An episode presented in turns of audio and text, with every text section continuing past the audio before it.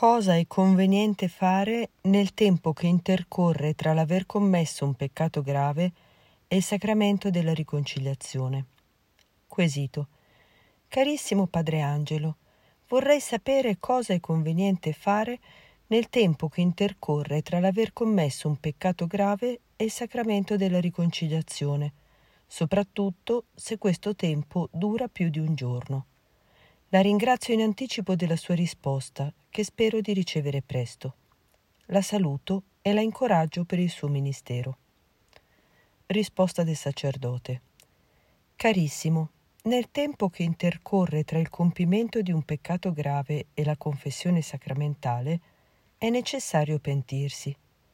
Il vero pentimento, se è animato soprattutto dal motivo di aver offeso Dio e di aver causato di nuovo la morte della presenza di Cristo nella nostra anima, avviene sotto l'azione della grazia di Dio, che vuole subito raggiungerci per riportarci alla piena comunione con Lui e ci riporta in grazia ancor prima della celebrazione del sacramento.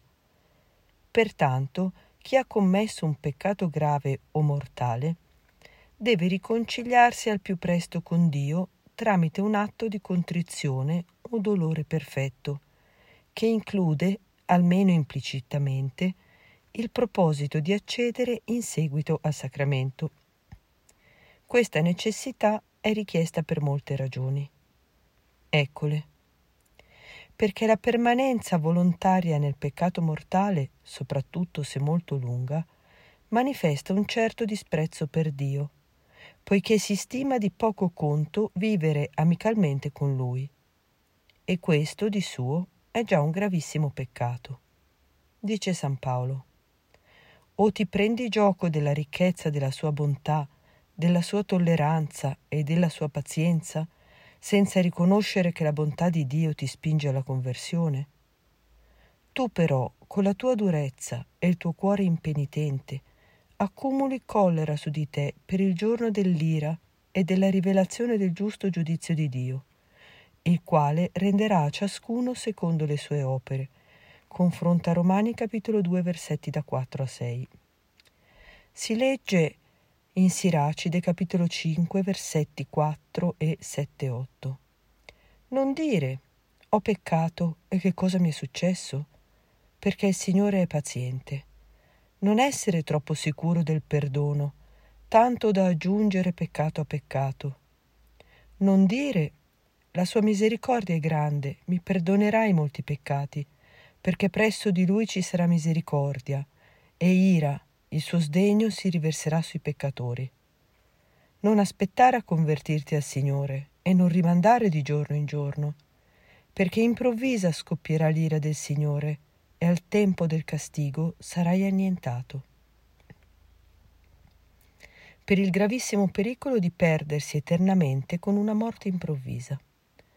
La Sacra Scrittura mette ripetutamente in guardia da questa possibilità quando esorta non aspettare a convertirti al Signore e non rimandare di giorno in giorno, perché improvvisa scoppierà l'ira del Signore e al tempo del castigo sarai annientato.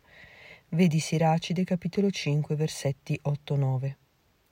Vegliate dunque perché non sapete né il giorno né l'ora, così in Matteo 25 13. Anche voi tenetevi pronti, perché il figlio dell'uomo verrà nell'ora che non pensate. Confronta Luca, capitolo 12, versetto 40. Perché tutte le opere buone compiute senza la grazia di Dio sono inutili per la vita eterna, non possedendo alcun merito soprannaturale. Rimangono buone, ma sono morte sotto il profilo del merito. Gesù ha detto chiaramente chi non raccoglie con me disperde.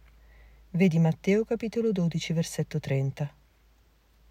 Perché è quasi impossibile rimanere qualche tempo in peccato mortale senza cadere in nuovi peccati che offendono Dio e peggiorano la già deplorevole situazione del peccatore. Dice San Gregorio Magno in Ezechieli Somiglia 11. Il peccato non riparato subito con la penitenza col suo peso trascina ad altri peccati. Per tutti questi motivi è convenientissimo che ci si rialzi dal peccato e ci si penta il più presto possibile. Questo pentimento poi risulta necessario se il peccatore viene a trovarsi in punto di morte, in pericolo prossimo di perdere permanentemente l'uso di ragione, nella necessità di ricevere o amministrare un sacramento dei vivi, quando si avverte chiaramente che è impossibile evitare il peccato senza essersi pentiti del peccato precedente. Questo non significa che si possa fare lo stesso la Santa Comunione.